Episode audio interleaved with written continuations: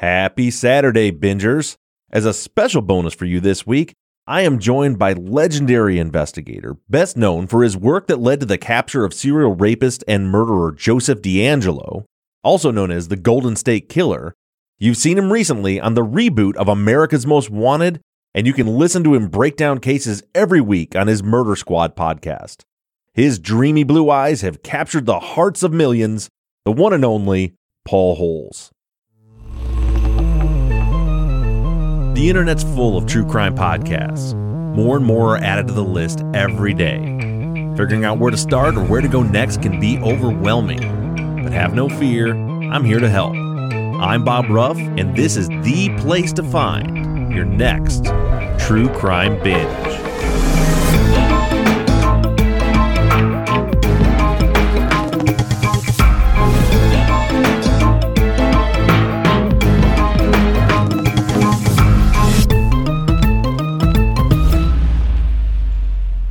Right, Paul, thank you so much for joining me. It looks like uh, where you're at in Colorado, it's sunny, it looks like in the background. Yeah, well, you know, right now it's mid afternoon and, and, it's cloudy and it is down in uh, the teens in terms of the temperatures. oh, really? Yeah. See, I, we were talking talking off the air. You're in Colorado Springs. I went to college in Boulder, and you haven't been. You need to make that trip. They say have 360 sunny days a year in Boulder. Oh wow. Yeah, no, I I definitely plan on on getting up there, just haven't had the opportunity to yet. Nice. And uh and so getting into your background a little bit, most of my audience knows kind of your professional background. We will touch on that, but eh, you mentioned so right after you retired from work out in California, you moved to Colorado or how did you end up there? Do you have roots in Colorado? How did you end up there? I have no roots whatsoever. You know, it, this literally was, you know, as I was aging in my career, getting towards the end, uh, you know, conversations with the family was like, we're, we're, going to move out of the Bay Area and move out of California. Um, mm-hmm. It just where, and uh, you know, thought we might end up in the Pacific Northwest because we had been up there, absolutely beautiful, uh, just stunning mm-hmm. up there but then we we uh, binge watched uh, a Netflix show called The Killing, which was about this female homicide oh. detective detective out of I Seattle. exactly the one you're talking about. yeah, and in every single episode, it is pouring rain, and my wife turned uh-huh. to me and said, "Nope, we're not moving there." But where we were living in California was Vacaville, and uh, I, w- I actually ended up in Vacaville because my dad was in the Air Force and was stationed at Travis Air Force Base for part of his career, and and so it's a military town. And so my wife had talked to some of the military wives that were part of the mommy network with the kids at school, and you know, of course, they had lived in a variety of places, being military, mm-hmm. and uh, a fair number of them said, you know, if we were to move back to some place where we had been before, it'd be Colorado Springs and that's what we did is we ended up researching Colorado Springs online, flew out, did a, you know, kind of quick uh, tour of it and said, yeah, this is, this is nice, you know, and at least to get, I have a younger set of kids uh, that um, uh, are just now what the oldest is starting high school. And we thought, well, we'll, we'll get the kids at least through high school here. So that's what we did. Mm-hmm. I retired um, you know, was not expecting my life to change as dramatically as it did. Uh, but uh, uh, right after we retired, um, we got out here, bought a house, and I was literally out here buying a house when I got notified about the DNA matching DeAngelo on the Golden State Killer case. That's crazy. I'm going to have to have my wife not listen to this episode because I, t- I made the mistake of taking her out to visit Colorado with me a few years ago on a vacation, and she's been telling me ever since that we're moving there. and I've been telling her maybe, maybe, we should finish working before we do that. Yeah, wh- where are you at? I'm in Southwest Michigan. Oh, which is which is which is not exactly picturesque compared to Colorado. So that's why she she loved being up in the mountains and and everything when we were there. So she wants she wants to go pretty bad. Um, and I'm trying to keep pushing that back a few because I'm we're I have kids about the same age. My well, my oldest stepson just graduated high school, and my my oldest boy is uh, a sophomore right now. Okay. All right. Um, and so the first first really serious question for you is how do you have your oldest kid just now going into high school and you're retired? And a follow up question, what am I doing wrong? well, that I that that that's my oldest kid that is still in the house. I okay. I actually have a, a, an, two older kids from my first marriage And so Uh-huh. I've- my, my oldest is 27. Uh, she's married. I have a granddaughter. And then I've got uh, my oldest son, who is 24, living in Wisconsin with my ex. Oh, gotcha. So you you've kind of had this start similar to me, a nice start over after after a few years. That's that's exactly it. You know, it was, it was like you know when my first set of kids finally got out of diapers. You know, certain things in the personal life didn't uh, didn't go as well as planned, and then I got remarried, and then I ended up having right away, you know, more kids, and so I had was dealing with babies and diapers again. It was like I was dealing with diapers for 15 years straight. It seemed like. that sounds terrible. So how how old is your youngest? uh, she is now 13. Thirteen. Yeah. I've got I've got a, a nine still in the house. I have a nine and a fifteen and a sixteen year old. Oh wow. Okay. Yeah, you're So if, I, if any more diapers come to the Ruff household, I'm moving out because I'm done. Yeah, no, I'm I'm definitely done on that front. Yeah. So, uh, getting into your career a little bit, as I said, most, I mean, most anybody that knows anything about true crime knows who Paul Holes is. But for anybody who doesn't, what was your your background?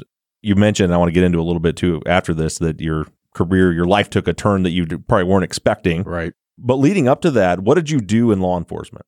Well, you know, I ended up I became fascinated with forensics and actually forensic pathology because of an, an old TV show, you know, Quincy. You you may remember that with with with Oh, Jack sure. Yep. Yeah. And so I, I ended up going to college and I was in a pre med uh, course, uh, uh, biochemistry, with the expectation of going to medical school. And, uh, y- you know, my studies were not the best. I ended up uh, goofing off a little bit and uh, you know, my grades weren't up there to get me into med school. So then it was, well, what am I going to do if I'm not going to go go to med school? And then I just happened to luck into finding out about a field called criminalistics. And Mhm. that was at a job fair at UC Davis, where I went to college. I, uh, ex- uh, you know, kind of explored that. And then ultimately, the, the first career position that I got was as a forensic scientist. It was a forensic toxicologist with the Contra Costa County Sheriff's Crime Lab uh, back in 1990. Okay. And so, as a civilian forensic toxicologist, I'm doing dope analysis, I'm doing alcohol analysis, you know, testifying to alcohol impairment. You know, I'm spending a ton of time in court, getting very comfortable testifying. But I always had my eye on uh, the position uh, that was kind of across town from where I was working, the deputy sheriff criminalist position. And that, uh, my sheriff's office was the very last law enforcement agency in California that required their criminalists to be sworn officers, which at the time I didn't have any desire to become a sworn officer. I was just Mhm. interested in working homicides and going to crime scenes. But, you know, I bit the bullet. I went to the academy uh, and got the position as a deputy sheriff criminalist, and I was assigned to crime scene investigation in the old serology uh, unit where we're doing the ABO blood testing, enzyme testing, uh, and so I kind of uh, you know started my forensics career on in violent crimes doing this this older technology but we were getting the very first DNA typing technology on board in the lab. So what what year was that? Because that was early '90s. Th- Are this is 19, 1994. So that was right kind of when DNA was, you know, the OJ case had kind of introduced DNA to the country. Exactly. In fact, you know, this was predating OJ just by a little bit. But as I'm Mhm. training in DNA, you know, the OJ Simpson case, the trial is on on the TV, and so I'm watching some of the notable DNA experts in the field at the time, such as Dr. Robin Cotton, you know, from Cellmark, et cetera, testifying. But right off the bat, uh, even though the, yeah, I was where I wanted to be, I just became fascinated with uh, serial predators because I read my parents gave me a book for my birthday called Sexual Homicide, you know, and that's the one that the the Netflix Mindhunter is based off of the study that they did interviewing all these Mhm. serial predators. So I became fascinated with serial predators uh, and cold cases. And literally the first cold case that I started working on uh, more as a hobby than anything, was a case called the East Area Rapist case. Right. Was it, he was East Area Rapist before he was the original Night Stalker, Right. and then they kind of fit, then the connection was made between the two, and he became the EARONS, yes. and then later the the Golden State Killer. Yes, and- and I can I, I can be blamed kind of for that connection because I was the one with with what I did uh, from the DNA side, and and and basically a a kind of a telephonic investigation. I was the one that linked the East Area rapist cases from Northern California to the original Night Stalker homicides in Southern California, and quite frankly, I thought, well, that that is going to be my contribution to that series basically I, I've done what you know uh, what probably is all I'm going to do on that case.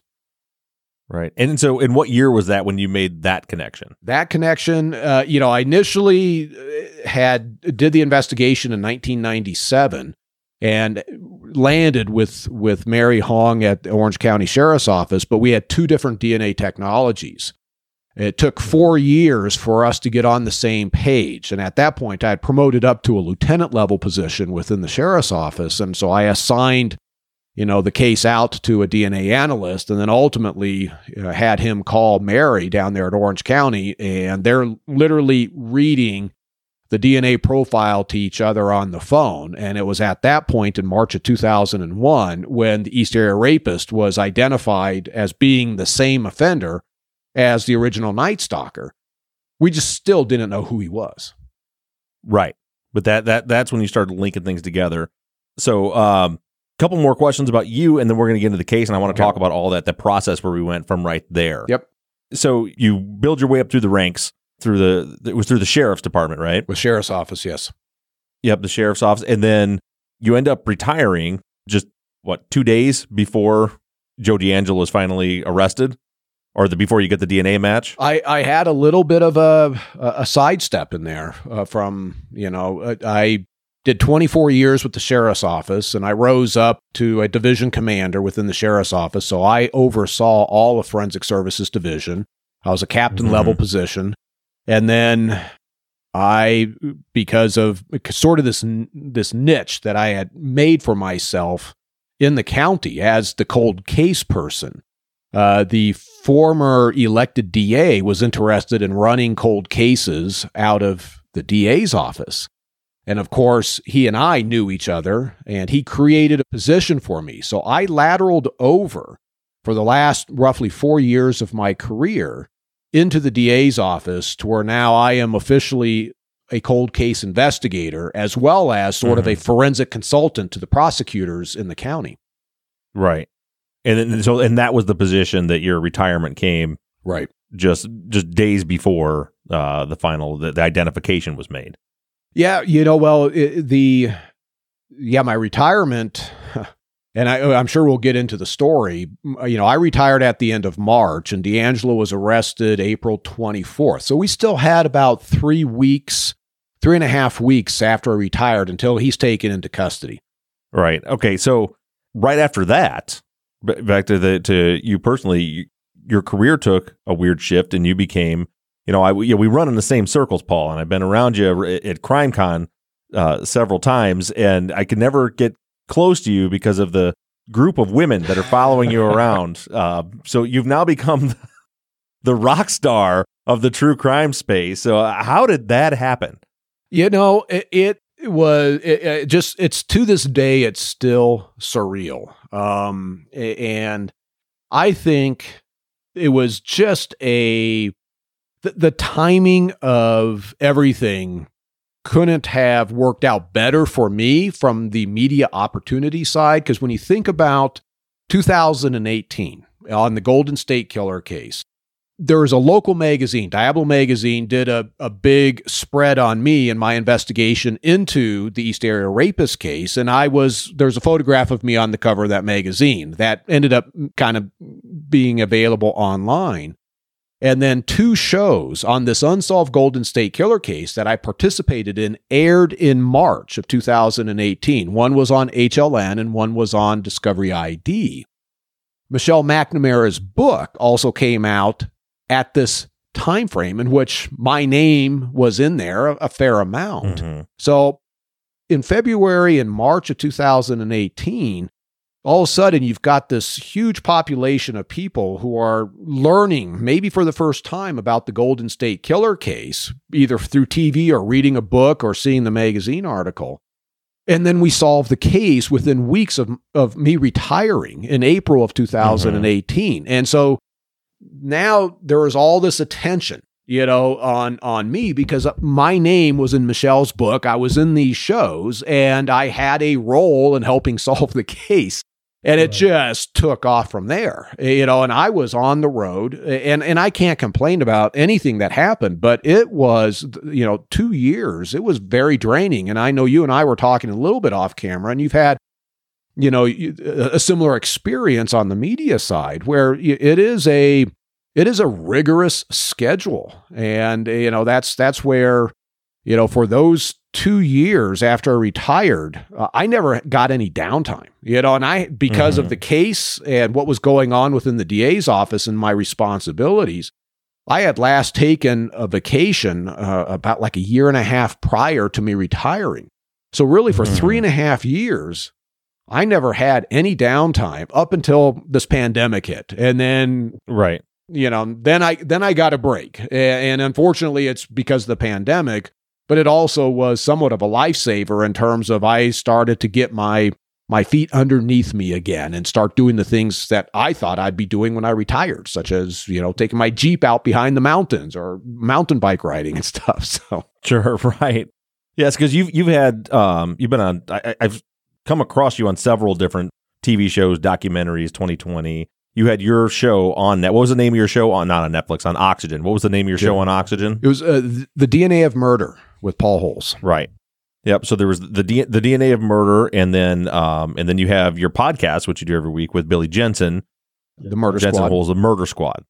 So en- enough to keep you busy. It's just interesting that you made the the shift from law enforcement to media mogul, and uh, is and on that front is is my last serious question before we get into the case. So yesterday I interviewed David Ridgen, who's the host of the Someone Knows Something podcast. Okay. And in order to set that up, I had he had a person that I had to c- call and, and talk to and, and make all the scheduling arrangements. And then today I'm, I'm talking to you, and to set this up, I had to uh, you, you have a person that I called and, and talked to to to schedule this meeting. So my question to you is is uh, why don't I have a person? I, I I do not have a person. the, the, you went you went through Polly, who's the producer for Murder Squad. So she is Okay. definitely. I am not in the realm of having a personal assistant by any stretch, though there are times because I'm not necessarily somebody who's really good at staying on top of my schedule. I could use somebody who tells me, "Hey, you need to make this phone call, or you need to show up here."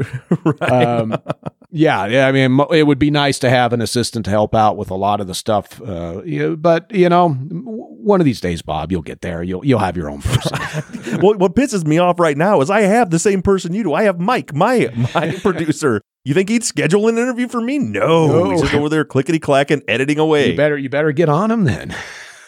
right. All right, Paul. So you played a massive role, integral role in in the identification and capture of Joseph DeAngelo, who was known as many things: the Golden State Killer, the East Area Rapist, the original Night Stalker. And and I know what everybody really wants to get into, and what I want to hear about is kind of your your involvement and how that process went beyond what we just spoke about in our introduction. Uh, but first, can you just give us the, just a, just a real basic breakdown? You know, he had a, a reign of terror what about ten years from 1976 to 1986. Yeah, well, it turns out he he he predates that by a couple of years. He's also the Visalia ransacker. Uh, so, uh, starting down in Visalia in 1974, they were having a series of fetish burgs. Guy, this guy's breaking into residents, you know, going into the women's underwear drawers, doing weird things inside the houses, and uh, and then ultimately he tries to abduct a 16 year old girl out of her bed at night. And then mm-hmm. her dad, Claude Snelling, tries to come to her rescue, and the ransacker drops the, the daughter and pulls a gun and shoots and kills Claude Snelling. He continues to commit these fetish burgs, and then he gets confronted by an officer, Visalia PD officer, Officer McGowan, and he actually shoots Officer McGowan. It's just that the bullet hits McGowan's flashlight, but the ransacker escapes and disappears. And that's at the Mhm. end of December of 75. Six months later, Sacramento, in the east area of Sacramento, in this Rancho Cordova uh, neighborhood, we get our first East Area rapist attack in June of 76. And this is where now we have an offender that is breaking into houses in the middle of the night. For the first 15 attacks, he's only attacking at houses where there's no men present. Mm-hmm. But on the 16th attack, he now breaks into a house where you have a couple sleeping in the bed, and he ends up making the woman tie up the male on the bed. He stacks dishes on the back of the male's on, on the male's back as an alarm system, and then takes the woman into the family room where he sexually assaults her. And that becomes part of his ongoing MO, where from that point on, two thirds of his attacks have male present. And this is something that's unusual about this offender as East Area rapist is that he is purposefully choosing couples versus trying to isolate a woman. So he is at great risk to himself going in with the, the big threat of a male present. And, and some of these men had guns inside the house, guns in their you know nightstand drawer. And yet he's still willing to take that risk in order to commit these crimes. What do you, what do you think uh, triggered that evolution? I mean, I've seen theories that possibly that the, the media, when they pointed out that he never went into a house where there was a male home, Yep. that, that do you think that that might have been what triggered him to then start doing that? Yes, uh, th- there was a newspaper article in the Sacramento Bee. I forget the exact date of that article. Uh, however, in in one of its paragraphs, it says he never attacks when there's a man home, and then the it wasn't the next attack; it was the, the attack after that. Is now he's attacking with a male present, and this is something with the East Area Rapist that uh, was seen is that he did respond to what was being read, what he was reading in the media, whether it be on TV Mhm. or in the newspaper articles.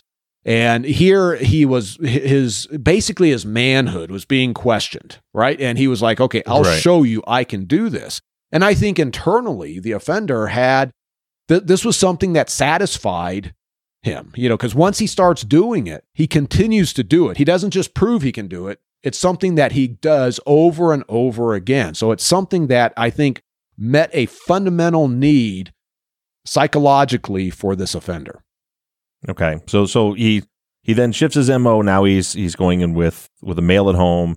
He uh, you know he threatens the men and, and like you said stacks dishes on his back on and says you know if I hear the dishes break I'm going to kill your wife.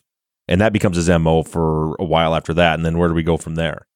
Well, in, in 1979, uh, mid 1979, up in the Bay Area, in my jurisdiction, Danville, he has a, a case that goes sideways on him. Uh, it's a couple that's asleep. He does his typical entry into the residence, but the male is a light sleeper. And the male kind of senses somebody's in the bedroom and opens his eyes and looks at the foot of the bed and sees this man standing there pulling a, a ski mask on. So this male gets up and just confronts him face to face. You know, what the F are you doing in my house? Get out of here, blah, blah, blah. And while this while the, the, the male is doing this, his wife gets up out of the bed and runs out. And now Mhm. the East Area rapist realizes, uh, okay, I'm done here. He runs out. And, and that's the last Northern California case that we know of. Three months later, he shows up down in Santa Barbara, though the original investigators didn't know this yet. uh, But he does an identical East Area rapist style attack where he, you know, gets the male bound with dishes on his back and the female separated. But while the female is laying there on the floor in the family room, the offender's pacing back and forth saying, I'm going to kill him. I'm going to kill him this time. I'm going to kill him. And female victim hears this. She freaks out. She screams when he runs up and grabs her. The male hops out the backsliding door out of the master bedroom and he bails. The, the offender bails. He actually gets chased by the neighbor who is a- an off uh, FBI agent, but he's able to escape. So at this point, he's verbalizing that he is wanting to escalate to homicide. And then two months later, just a couple of blocks away from that uh, kind of aborted attack, that's where we have the first double homicide attributed to the original Night Doctor, and that's Dr. Offerman and Dr. Manning. And they're they're killed. Uh, they're both shot, and it appears that Dr. Offerman had slipped his bindings and tried to get up out of the bed to make a run at the offender, and the offender shoots and kills Offerman, and then goes over to a bound Deborah Manning, and then shoots her in the top of the head, and then runs off. So at this point now, the original stalk, the original Night Stalker has started his series, but Southern California authorities have no idea that this is a serial rapist out of Northern California. Right. Yeah, no one's made that connection at that point. No, not at all. Now, the original investigators out of Contra Costa heard about that first attack down in Santa Barbara. And they're saying that sounds like our guy. That sounds like the East Area rapist all the way down there. But when they mm-hmm. reached out to Santa Barbara authorities, Santa Barbara's going, no, not same guy. And we're not, we're basically not going to cooperate with you. And so it really right. was at that point where the door was shut on the Northern California investigators. And the, the East Area Rapist investigation does eventually go cold up in Northern California. They're not realizing, oh, their guy is now down in Southern California killing people. Right. Now, do, do you think there's another evolution there, right? So he, he evolves now from you know just women, then to women and men, and then he he murders this couple. Mm-hmm. Uh, and you said like the the the case before that, he's they he, literally hear him talking about wanting to kill them. Yeah, uh, is that is that something you you in a in a in a serial rapist that you see as as like a, a kind of a standard or natural evolution for them, where they they they devolve or evolve, I guess, depending how you look at it or or was there something you think that triggered that? You know, it it, it really is dependent upon the, the type of offender and the person. Uh, you know, very early on in the East Area rapist case, Sacramento uh, law enforcement did consult with some uh, psychologists, and the, and the psychologists were saying this is a guy that's going to kill. You know, so they knew this was a hmm. serious offender. However, like, uh, in fact, up on my wall, I've got some courtroom sketches. I just testified at this NorCal rapist, uh, who's another serial rapist out in Northern California, large geographic span. But he is the type of rapist. NorCal rapist is the guy that would lay down next to the female victims and stroke their hair and whisper sweet nothings into their ear, basically trying to mimic a consensual relationship. He's your power reassurance type rapist. These guys rarely kill. And if they do, it's it's either to eliminate a witness or it's out of accident, but it's not something that they have an internal drive to do versus the East Area rapist is this power assertive slash anger retaliatory type of rapist. I mean, he is somebody that that is violent. He was psychologically sadistic. And so he was showing that kind of that innate personality where he's likely going to continue to escalate his level of violence. But it is it's variable. But that that is an evolution for some of these serial predators. You know, they start out mm-hmm. with the the trespassing, the peeping into windows. They start breaking into houses uh, where when nobody's home, like Visalia Ransacker. Then they take the next step and they break into houses when there's people present. They may not attack those people. These people are just sleeping in their bed, and you see these videos of these types of individuals that will be standing in a couple's room or a woman's room, you know, at the foot of the bed, just looking at her, mm-hmm. possibly masturbating, and then leaving. That's a dangerous offender right there because he has now crossed a barrier to where he is now inside a person's residence with the person present inside their room that's the type of person that is more likely to go hands on and resort to physical violence and possibly escalate to where now they're not only just going to do a sexual assault, but potentially take it up to homicide. So once he once he makes that jump in escalation to where he he now has committed his first homicide, where does he go from there? Does he does he step does he come back down or does he keep it at that level? Well, you know, and that's that is an interesting um, uh, kind of topic t- to discuss because with the Golden State Killer, once he's down in Southern California and starts killing people, we're not aware of him committing any other crimes where he's leaving the victims alive. Mm-hmm. But with with DeAngelo, you know, at the point that he is now in this original Night Stalker phase, he's already killed Claude Snelling. He killed Brian and Katie Maggiore up in Sacramento when he was probably being Mhm. chased while they were out walking their dog and they saw him out prowling.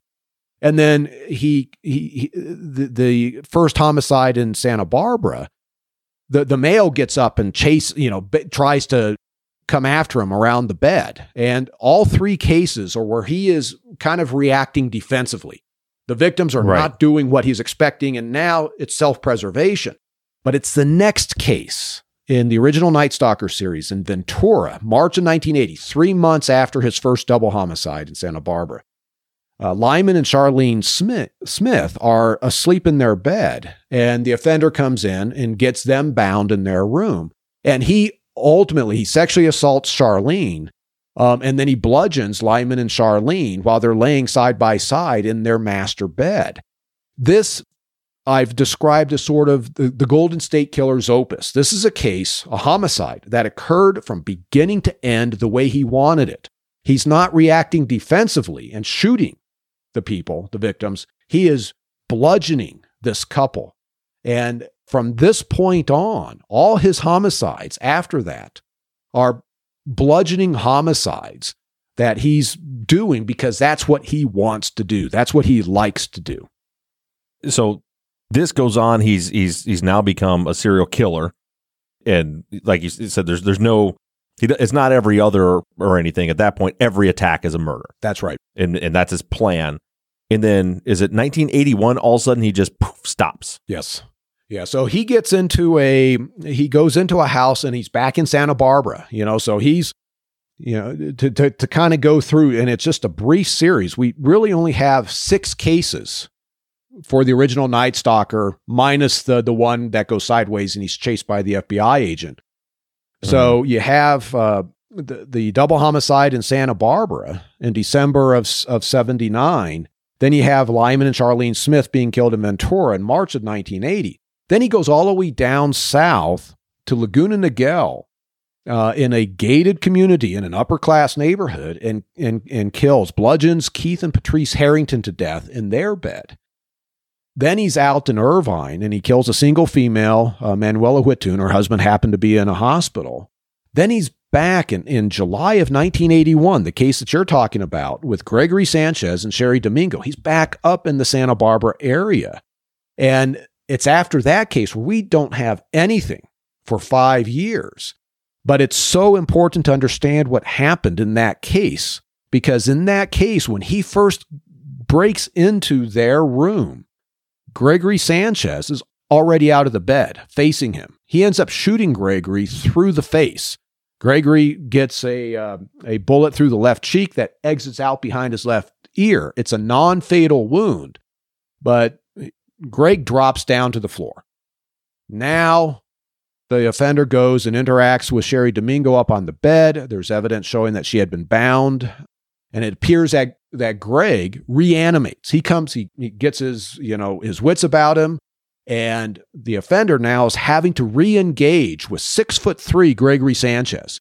And and uh, there's evidence with blood patterns and, and, and the injuries to, to, to Greg showing that there is hand to hand combat going on between the offender and Greg. Mm-hmm. After this attack, the offender looks like he's rapidly leaving this residence. He's he's tossing bindings as he's running out of the house. Something spooked him, like maybe a patrol unit, you know, rolled by or something. But I believe that uh, the offender was scared. I think Sanchez scared him. And, you know, BTK, Dennis Rader, had a similar experience where he goes inside a house and gets into a fight with a male that he wasn't expecting to be there. And and Rader, Mhm. and during his uh, interview, says, "Yeah, you know what? I was done. I, I I I could have been killed. I could have been hurt. I could have been caught. I didn't want any of that to happen. I was done." So that's what I think is going through the Golden State Killer's mind after his interactions with Gregory Sanchez. But then five years later in Irvine, we have 19 year old Janelle Cruz home alone, and she's bludgeoned to death in her bed. And then that was his last known attack, right? That's his last known attack. And, you know, this is where you know, starting to correlate, uh, you know, the Golden State Killer now as being identified as Joseph DeAngelo. You know, at the time of Janelle's homicide, DeAngelo's 41 years old. Uh, he's no spring chicken. And this is now getting into the kind of the older range of, of your serial predator. And this type of, of serial predator is a very physical type of predator. He's out prowling, he's hopping fences. You know, he's now becoming, you know, middle age, and I almost hate to say that considering I'm I'm 52 you know but physically he must know that his his uh, he, his skills are diminishing his capabilities are diminishing and so i'm thinking he's uh, you know going i just can't continue to do this anymore. Doesn't mean his fantasies didn't continue to go but i personally don't think he has anything else after janelle cruz. And if he does it's maybe one or two. Well and, and there was that five year gap where he was scared and that was you know i i don't know a terrible amount about you know serial offenders and how they do it, but is it common? Do you see that often for them to stop on their own free will? Because a lot of times in cases I've studied, like where if it just stops, like well they must either they're dead, they're arrested, something happened that caused them to to stop. The fact that he's that type of predator, obviously, he's still having those fantasies, but to, but to go five years without acting on it do it once and then just done. How common is that? Well, yeah, I, have seen cases, series in which these offenders uh, work in clusters. They, you know, they'll have cases in clusters, and then there'll be big breaks in between. And mm-hmm. you know, some of this is going to be due to what's going on in their personal life. You know, they have stressors going on, and so they go out and they're offending. You know, as part of you know the way that they compensate for these stressors that are going on.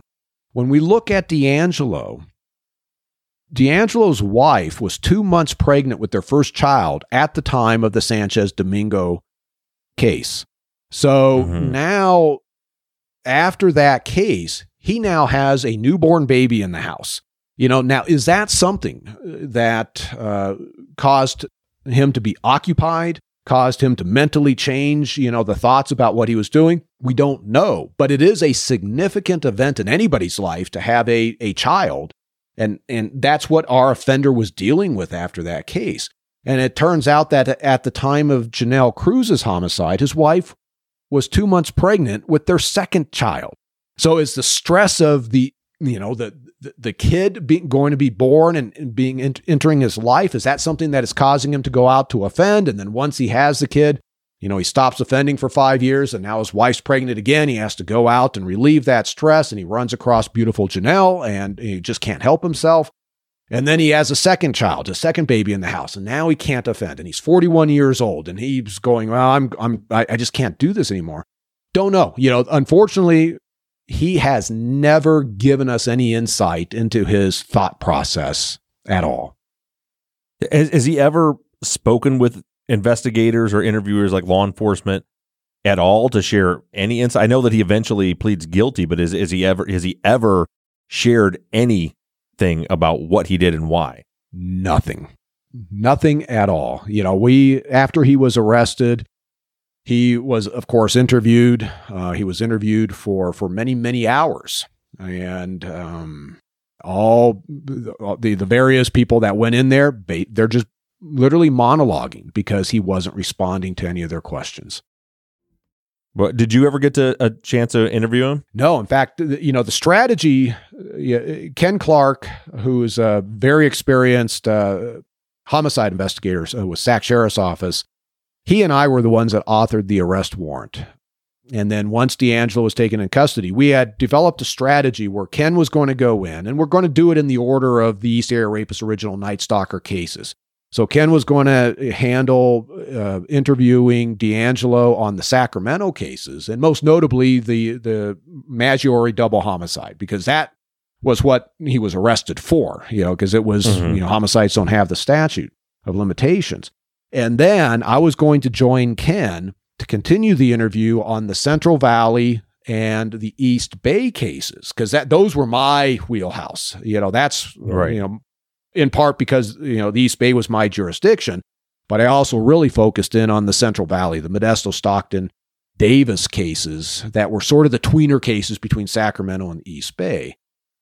Unfortunately, the way DeAngelo responded to Ken Clark's questioning uh, during the Sacramento phase of the interview, where he's not responding, and then he he basically he asks for his wife, and the way he asks for his wife is, "Well, where's my wife? She's an attorney," and now it's. "Uh oh, you know, has he invoked?"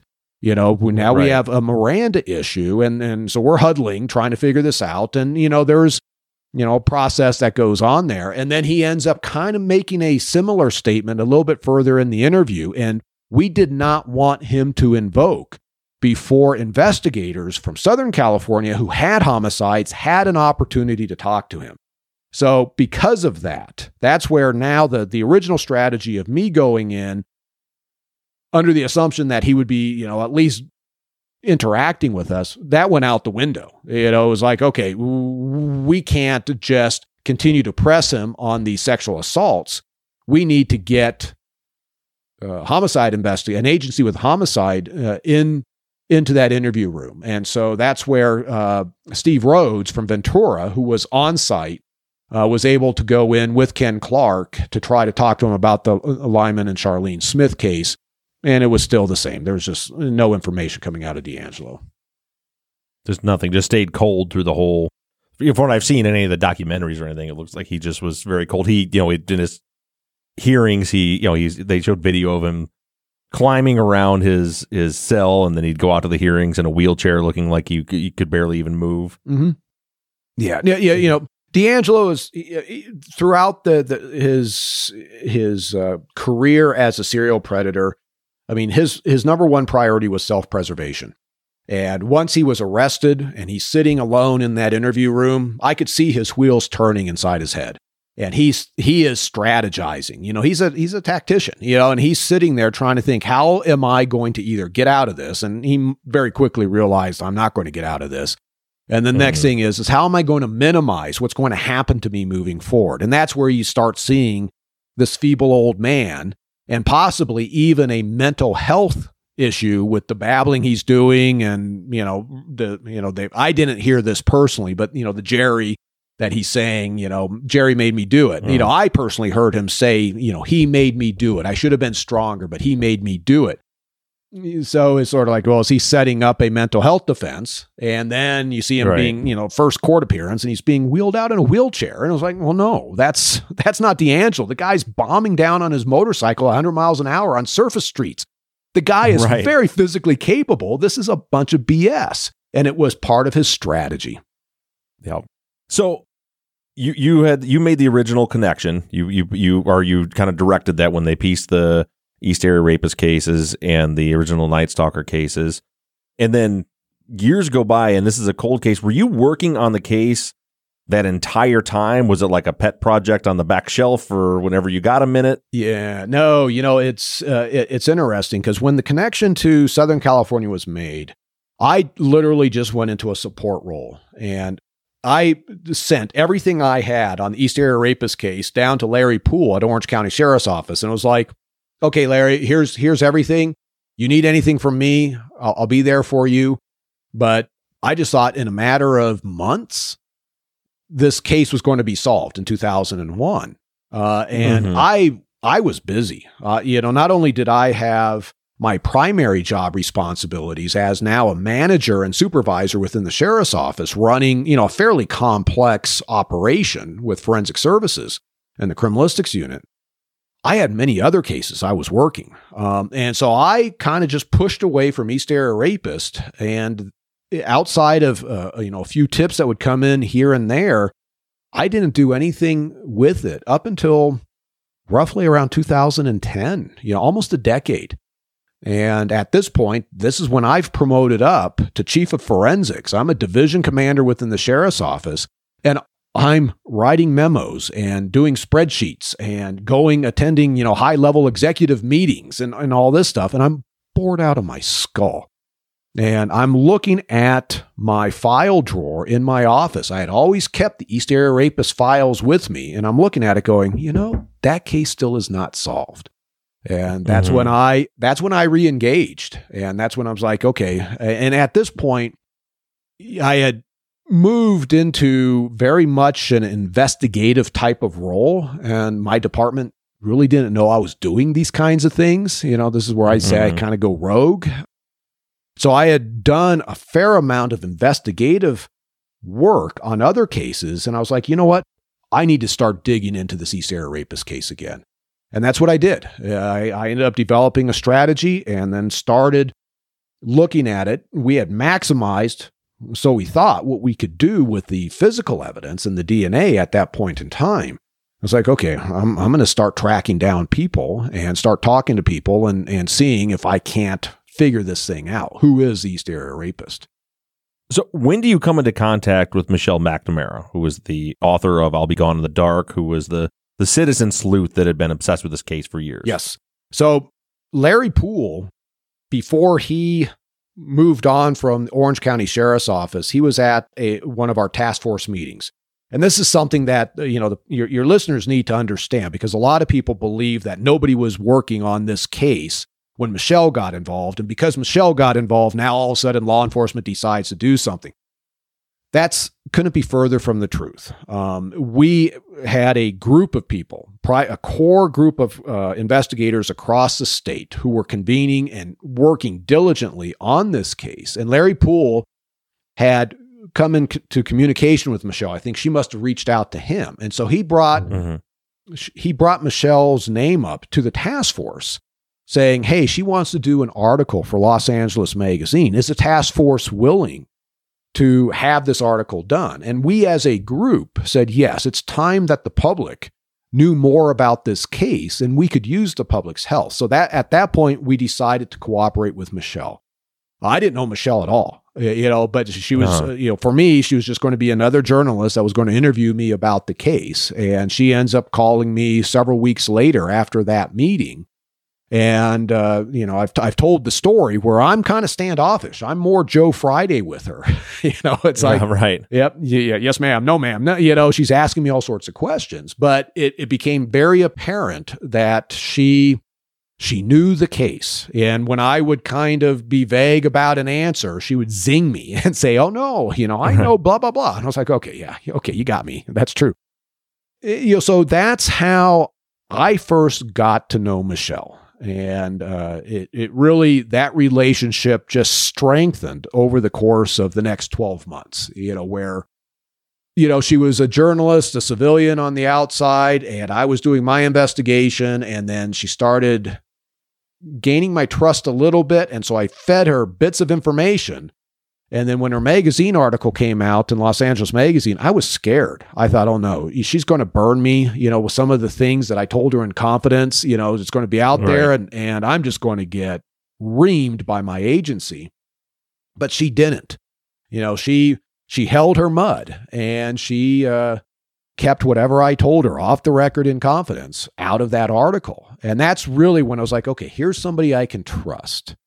Mhm. And a couple months after that that article came out, she called me up and was like, "Paul, I've been asked to do a book on the case. And what do you think about that? And what do you think that the task force would think about that?"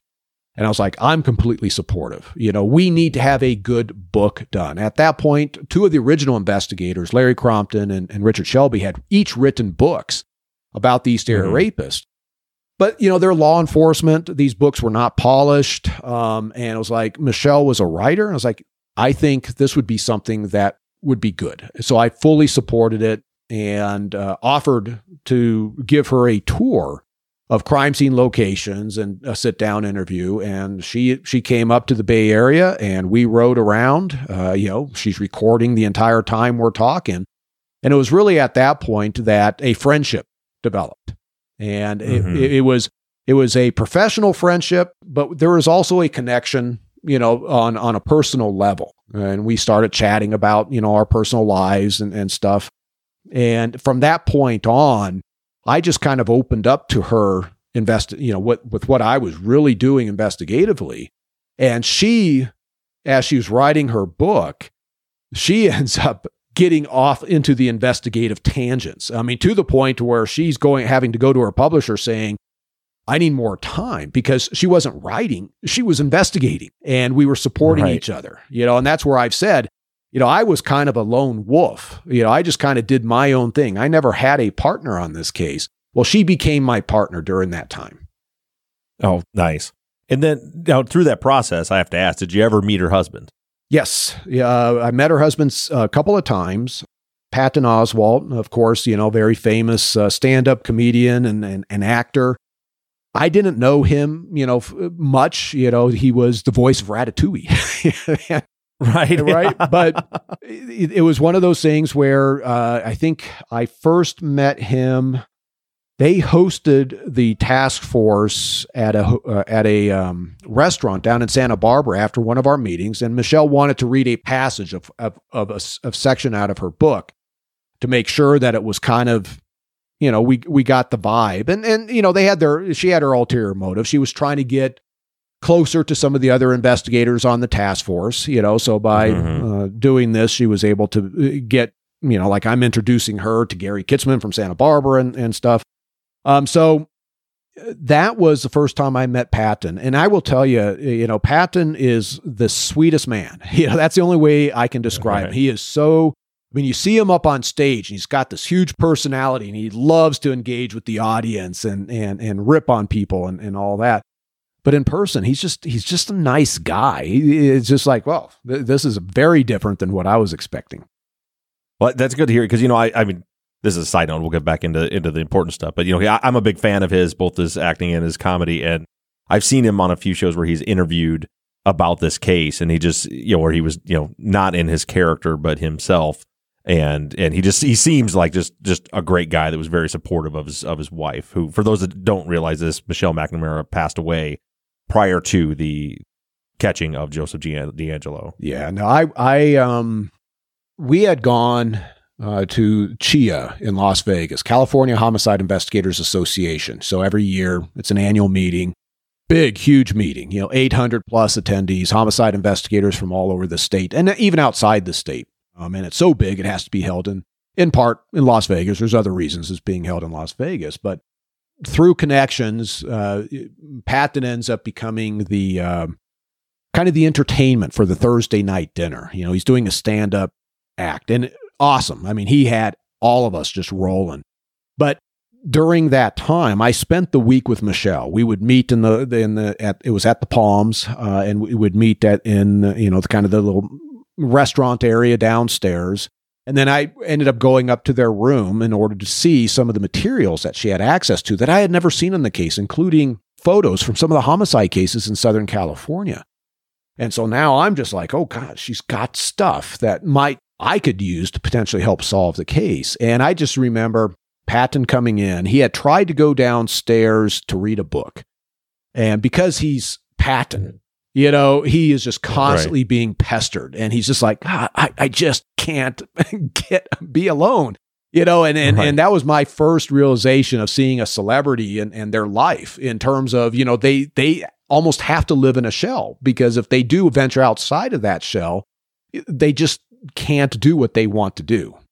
But that was, uh, we spent that week together. Um, and then it was about six weeks after that is when she passed away right? And it was it was a tragedy. She never got to see the case yeah. come to fruition, but you were able to, uh, with the help of a few other people, take the ball across the across the goal line, uh, and you used used some some interesting technology and kind of the, the the short version. I'll let you walk through it, but I mean, essentially, you used ancestral DNA to to narrow down who Joseph DeAngelo was. What what was what was that process? Kind of just a condensed version. How did you guys end up catching the Golden State Killer?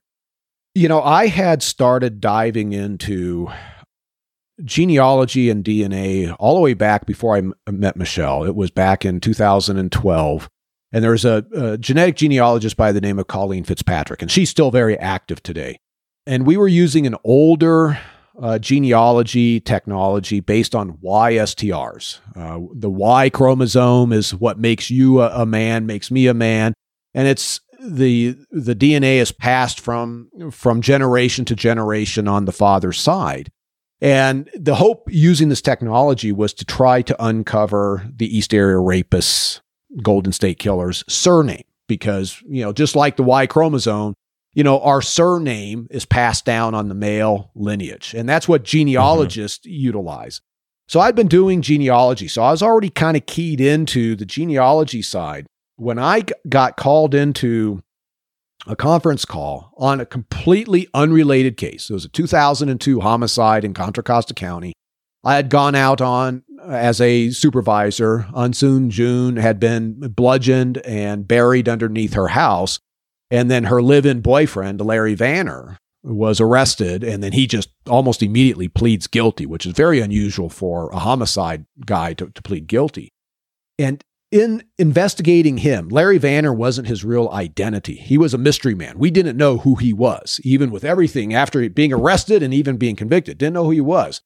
But through fingerprints, his criminal history had been linked together. And in 1986, he had been arrested for child abandonment down in Santa Cruz. And he had abandoned a six year old girl named Lisa Jensen. And he claimed that she was his daughter and that her mom had died in a traffic accident, I think back in Texas.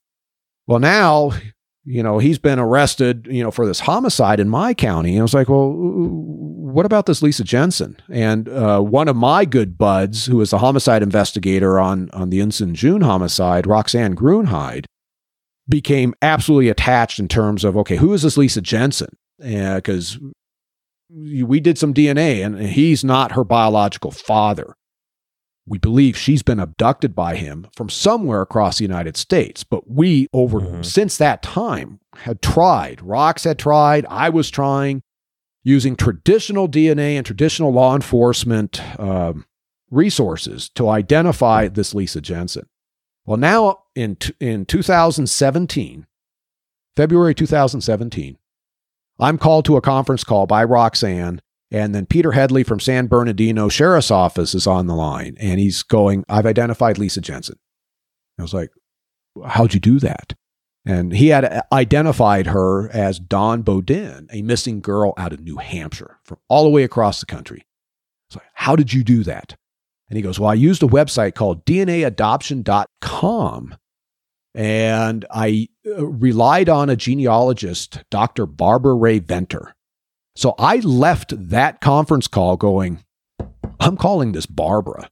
And I mm-hmm. get back to my office and I call Barbara up and I say, Hey, I'm working this case. I don't tell her what case I'm working. I say, It's a big deal case.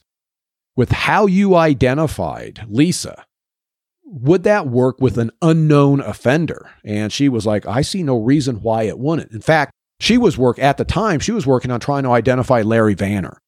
And it was basically doing the same thing. Here's a guy, we know who he is. He's in custody. In fact, he died in prison, you know, before uh-huh. we had a chance to go back and, and interview him.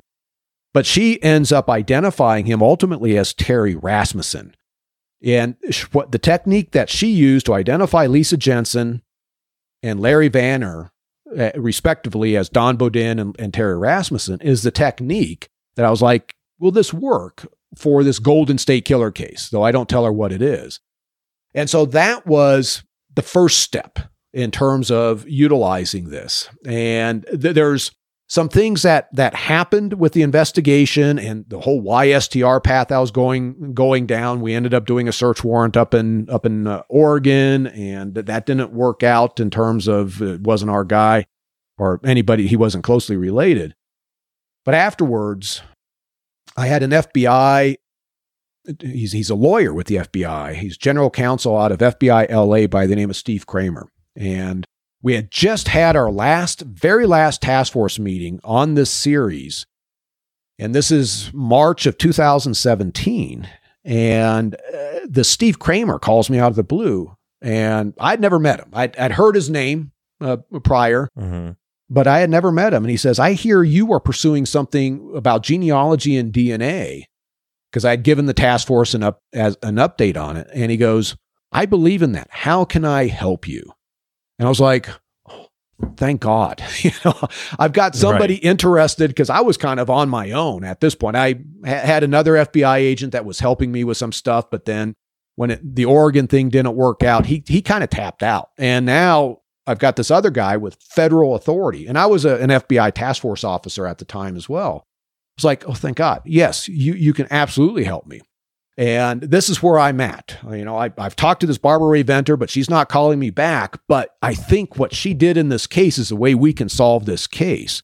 So Kramer and I just start self educating ourselves on this genealogy tool and you know getting this what's the, what we call a SNP profile single nucleotide polymorphism profile very different from what law enforcement utilizes for their forensic DNA testing and it became we have to do this but the problem was is that I had consumed all the DNA from the cases out of Contra Costa County doing the the, the actual original testing as well as the YSTR testing.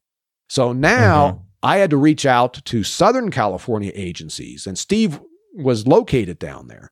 Reach out to them to see who would be willing to utilize some of their valuable homicide DNA evidence on this completely unproven tool. And right. fortunately, we uh, we went down. I, I did a, a road show. I went to multiple agencies, and then ultimately was presenting to Ventura DA's office and uh, uh, their investigator Steve Rhodes and their biology unit supervisor, and kind of explained this is how I think we can utilize your DNA evidence to solve this case. And Steve was like, "Oh, absolutely," you know, and he got his boss's uh, signature. And that turned out to be absolutely fortuitous because part of the problem at this point in time is that the genealogy testing labs required a huge amount of DNA because they don't deal with mm-hmm. forensic samples. They deal with, you know, five milliliters of saliva that you put in a tube that you send back in the genealogy kit, right? Right. Well, we're dealing with minuscule amounts of semen evidence. Mm-hmm. So it's like, well, how are we going to get this profile generated? Because these labs don't have the technology to do that. Well, it turns out that the pathologist that did the autopsies back in 1980 on Lyman and Charlene Smith made it a routine to collect two sexual assault kits from the female. Well, one kit had been given to law enforcement, and over the decades, the DNA out of that kit had been consumed. You know, so it was like, is there enough remaining to do this new tool? Well, Steve Rhodes is is marching down on uh, working with his lab and looking back at the evidence, he realized, oh, there was a second sexual assault kit collected by that pathologist, and it's never left the coroner's office. So he goes and finds it there and it's been untouched. It's still in its original sealed state. So no DNA had ever been consumed out of that kit. So that gets submitted to the Ventura lab. And the DNA analyst calls me up. And at this point, you know, I had said, I need a lot of DNA. And she says, I can give you a tube with 500 nanograms of DNA. Now, your listeners are not, most of them are not going to know what that means that for from a forensic sample that is a huge amount of dna that is a gold mine of mm-hmm. dna uh, and i told that dna analyst i, I was like i in, in good conscience cannot accept that much dna but what i do need is i need 210 nanograms. I need 200 nanograms to go to the, the, the genealogy testing lab and then i need 10 nanograms to go to the dr green at uc santa cruz because we're going to attempt whole genome sequencing and next thing I know, she was able to produce that tube. And Steve Kramer had a, a local agent grab that tube, and then that we got that going to the genealogy lab. So that was a huge thing to get that sexual assault kit and to get that much DNA. And at this point, it's it, you know we're forming a team. It's Kramer, myself, and then uh, uh, Steve Kramer had a, um, a, a she. What was her title? A crime. Uh, she was like a, a, crime analyst or an investigative assistant out of his office down there in Orange County named Melissa Parasot. And I was saying, I need somebody out of Sacramento because I all along was Golden State Killer is Sacramento based, and I want somebody out of mm-hmm. Sacramento who has access to law enforcement databases. And so I ended up know, you know, talking with the elected DA Anne Marie Schubert, and she gave permission for Lieutenant Kirk Campbell and investigative assistant Monica Czajkowski to be part of this. But because of some politics that I won't go into, we were doing this covertly. And uh, nobody outside of this team knew what we were doing. and we kind of we got the the original genealogy results uh, and I, I send them up to sacramento saying go you know because this monica is just awesome start working your magic but we didn't know what we were doing and barbara the genealogist had didn't communicate with me after that initial outreach i thought she didn't want anything to do with law enforcement well it turns out she had a major health issue and so she just happened in november 2017 reached back out to me and say, Hey, Paul, do you still need help on that case? And we were just now getting the, you know, the DNA done. It was like, oh my God, yes. You know, so Barbara ends up becoming the kind of the overseer and the teacher of the process. And so we get the initial DNA results with the uh, potential, you know, the, the individuals out there that share DNA with the Golden State Killer in January of 2018. And we start building trees, use, utilizing this genealogy tool that Barbara is directing us on. And we, you know, are building trees for like three months. It's frustrating. You know, we didn't have close relatives, uh, so we were having to build extensive trees. And ultimately, we start seeing some some males that fit the right age range, have the geographic connection to California, start popping up in the in the trees. And that's where mm-hmm. I just kick into it's what I call investigation 101. You know, is this the Golden State Killer? You know, and, and, how does this person add up with what I know about the Golden State Killer? Right. And then so you're you have these family trees, you narrow down a few people, and then you're able to kind of by process of elimination land on you think it's Joseph DeAngelo. Right. And, you know, and, and for me, I was really key keying in on this this guy who at you know at the time was living in Colorado and uh, he matched what my theory of the Golden State Killer case was because I thought the Golden State Killer was in the development construction field, and this guy was that. And I mean, here's this guy that we find, you know, through Golden State Killer genealogy DNA and he's got uncles that are living in the very neighborhood where the East Area Rapist first attacks. One uncle, I end up interviewing, uh, you know, two of his ex-wives, and he's a rapist. He tried to kill one of the ex-wives, so he's a bad guy. The other uncle happens to move down to Stockton uh, the same month that we first had have the first East Area Rapist Stockton attack, and then that uncle buys a house from the uh, the company that the second Stockton a female victim worked for. And I was like, God, you know, it's just there's enough churn there that I thought this was the, the guy. But then with testing of one of that guy's close relatives who we've never identified, we're able to eliminate the Colorado guy. And for me, the last person uh, was this Joseph DeAngelo, who was an Auburn cop. And I'm looking at him going, I'm just not buying it. I don't see how a full time law enforcement officer, all the way up in Auburn, is committing all these attacks over Northern California from 1976 to 1979. But I was like, you know, I, I got to dig into them. And that's when I started. And I'm, I'm a week away from retirement or two weeks away from retirement at this point. and so the, uh-huh. the time is clicking. And I'm like, okay, well, I got to figure out this DeAngelo character. And that's when I'm you know, I, I tracked down, you know, his former uh, police chief that fired him when he got arrested for shoplifting a dog repellent and a hammer up in Citrus Heights in uh, June of 79 or July of 79. Um, you know, I, I reach out to Bonnie, his ex fiancee. Uh, she doesn't return my phone call. I didn't know she was actually out of the country at the time, you know, and then I'm up in Sacramento just researching him at that point. And then eh, as the story goes, as we, we wrap this up, they they narrow down to him. A team goes and collects his DNA from what is it, the handle of his car. We get the match, and he gets it's you know even even knowing the story, just you know I just kind of reviewing things. I watched the recent 2020 episode that you were on again, and every time I see it, it's just such a it almost gives you chills when after decades and decades and decades that all of a sudden you know what you must have felt when you get the call that it's a match. We got him. Yeah.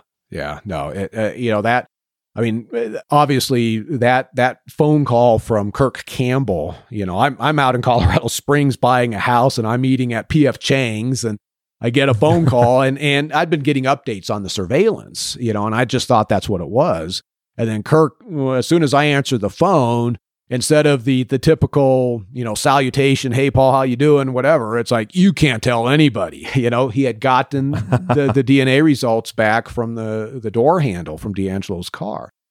Yeah so i mean obviously there's there's certain memories about you know the identification of DeAngelo that will be with me for forever. Yeah they're, they're just crystal clear. I just yeah because it is. It's such a momentous you know, at that point, you know, I had been involved in the case for 24 years. You know, so to to to to get, you know, to think about 24 years and as we talked about, it wasn't like 24 constant, you know, 24 years of constant work, but it was still 24 years of my life. In the last 10 years of my life, I was 24 7, 365 on the case. That well, I was just obsessed. I was going to solve this thing. Right. Yeah, that's it, it's it's an amazing end to to a really intriguing and amazing story. And with that, Paul, we ran a lot longer than I promised you I would keep you for today, but I, I appreciate you coming on and and and taking the time and telling the story. Uh, it, has been a real pleasure. And if people want to come check out your podcast, it is the Murder Squad. Yep, Jensen and Holes, the Murder Squad. Uh, it can be pretty much uh, found, uh, you know, on any place where you can uh, download podcasts you know, and and I am in the process of trying to get a book about my career, which of course includes Golden State Killer case uh, written, and uh, you know, hopefully that will be announced uh, in the upcoming year. Awesome, that'll be great, and thanks so much, Paul. Hope we'll talk again soon. It's been an absolute pleasure. Thank you.